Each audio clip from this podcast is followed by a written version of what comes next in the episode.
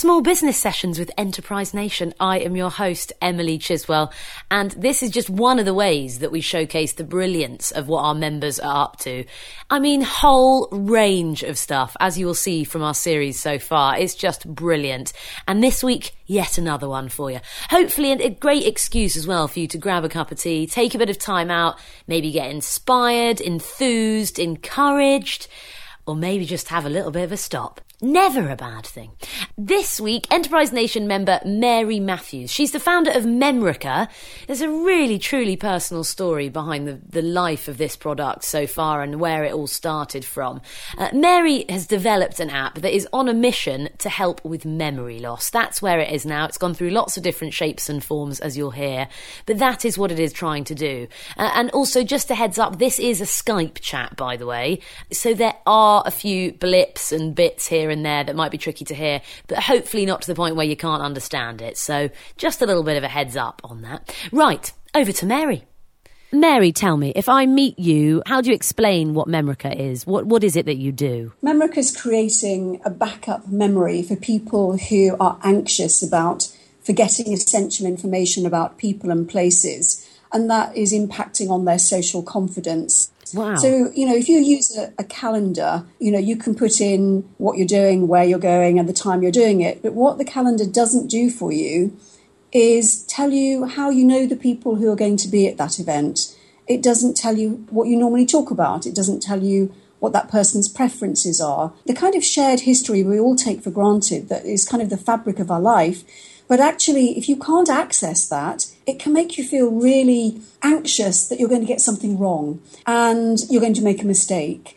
And a lot of people find that they don't want to be in that situation, and so they start withdrawing from social activity. That leads them to be depressed, and then that means that their memory problem becomes even worse. So, what we're trying to do is intervene at the stage where you're still out and about, you're still confident, you're beginning to be a little bit worried about the fact your memory isn't working as well as it used to, and to give you confidence that actually all of the information you need is going to be at your fingertips. Wow, it's pretty powerful stuff, isn't it? I mean, it's pretty big stuff. Tell me how on earth you go into developing or coming up with an idea like this. Give us a bit of a background, Mary, of how it came about. So, I started this in a slightly different place. Uh, my sister had motor neurone disease, and which is a horrible, horrible illness and died, and family memory became really, really important to me. I was working in the video games industry at the time and surrounded by technology, even though I'm not a developer. I kind of discovered that I'd got a knack for being able to understand how to put different technologies together to make something new and different. And I had this idea that I wanted to be able to access the memories of my sister quickly instead of having to search through multiple timelines and albums. And so I created an app that gave you a virtual shortcut to the memories that you wanted to see instantly by connecting them to a physical object. So, if I give you an example, my sister had given me an amazing vase for one of my birthdays, and whenever I look at that vase, I always think of her. And so I was able to take a picture of that vase, connect the memories of her that I wanted to see instantly, and then when I opened my smartphone or tablet camera, I could uh, look at the vase with it, and that would instantly trigger the recall of those favourite memories. And it was when I was showing people how this worked that people started talking to me about using this to support people living with dementia. And what they were obviously thinking of was reminiscence therapy, you know, kind of reliving times gone by and happy times. And my mother in law was in the early stage of dementia at the time, and I just felt that actually what she needed was something to help her feel more confident, to help her to continue to live the life she always had in the way she always had as long as possible. God, it's a real, it's a real, you know, personal background to the development of it as an idea, isn't it? Take us from then, yeah, just take us up to the present day of, of the journey of Memrica, I guess. So the journey started with talking to a lot of people, you know, NHS, um, organisations like the Alzheimer's Society, Young Dementia UK, um, as well as people living with early dementia, I began to see that there was a huge gap in the market for tools that would help people who were still quite technically able and still quite active to continue to be out and about and do the things they've always loved, There was a lot of reminiscence therapy, and, and those are fabulous for people who really, really are perhaps at a later stage of dementia or the, or the elderly.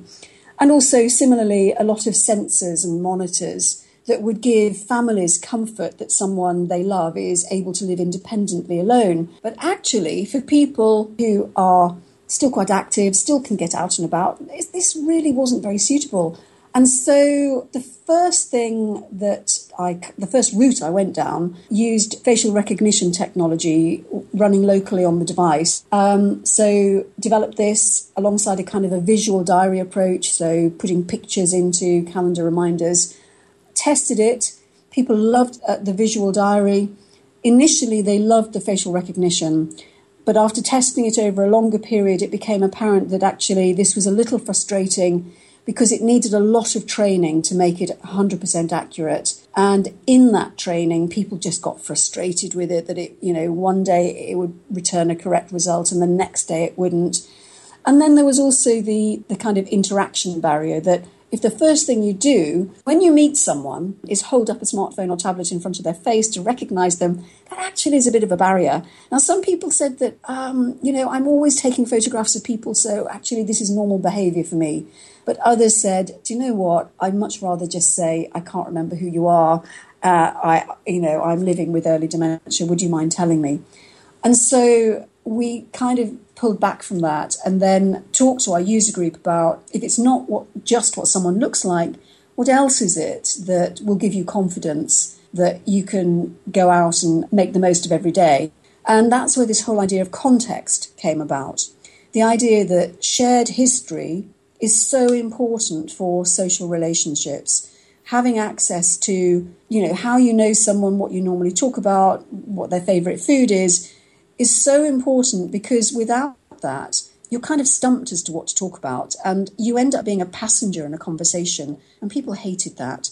And so that's where we started. And technically, we've got a load of clever stuff going on with some very clever developers that I'm working with, um, which uses some natural language processing, some neural networks, some document databases, and um, a, a system that creates an inference around what does somebody need at any one particular moment.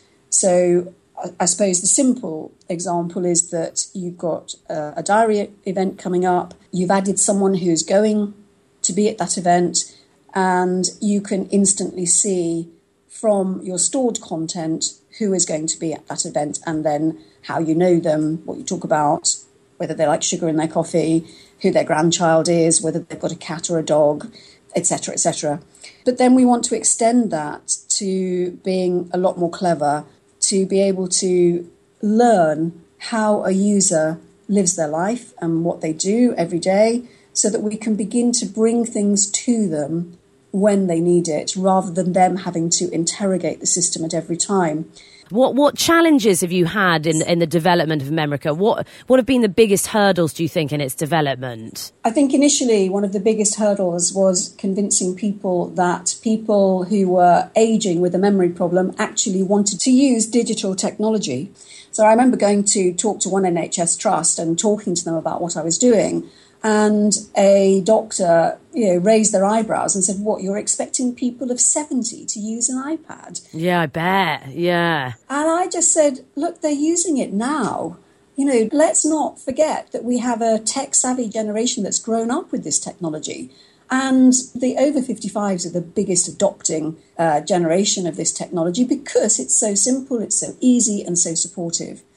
I, I, guess you know the challenge of being a startup is is always around funding. Yeah, and also finding the right people to work with. And I I don't have a co-founder, and I would love to have a co-founder, but I just haven't found the person I can click with who is available and can afford to work with me without any reward at the moment.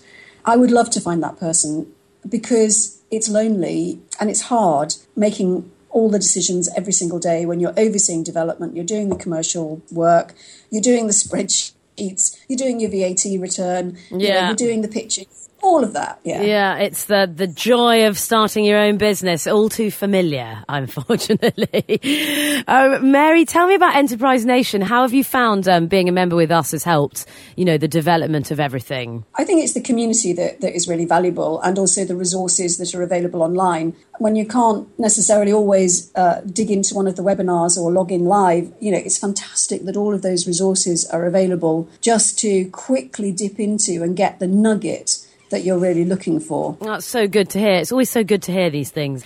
So at the moment, we are asking everyone we're chatting to if they could choose a superpower to help grow their business, or that would be the one that you need up your sleeve right now from Memrica, what would you choose? And why, obviously? We want to know why. Gosh, that is so tempting. There are so many things I would love to be able to do. I think time travel. Good one. Great choice. Tell me, tell me why. Because do you remember in the Harry Potter film when Hermione had the watch that allowed her to go backwards and forwards in time that she so that she could multitask and achieve millions of things instead of going to class. Brilliant. I, I would love to be able to kind of set my time clock so that I could achieve one thing and then set my time clock back in time again so that I could go back and do something else. that sounds great. When you come up with that, Mary, do let me know because I'm sure we'd have we'd have a great business there. You heard it here first.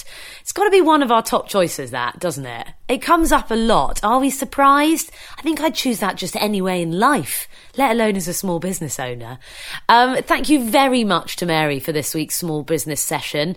If you want more of these, there's loads of them. Find us on iTunes, type in the small business sessions, and dun da they're all there. We're, we're racking up quite a few now, uh, so plenty to choose from. Or maybe a fancy featuring brilliant. We'd love to chat to you. We're always on the lookout for people to natter to. Head to enterprisenation.com. You can find out a bit more about who we are and what we do. There's loads of different benefits of being a member with us, and this is just one of them. You've got discounts for events, meetups with other members, ebooks, advice sessions, masterclasses, webinars, the whole lot. Enterprisenation.com for more information. Next week, a very sort of on trend product we're chatting to. These guys have come up with a brilliant idea that links in with Airbnb and the massive rise of that. They're creating little toiletry packs, really, for people staying in those properties. So, yeah, something really different and really looking forward to sharing it. We will see you then for another small business session.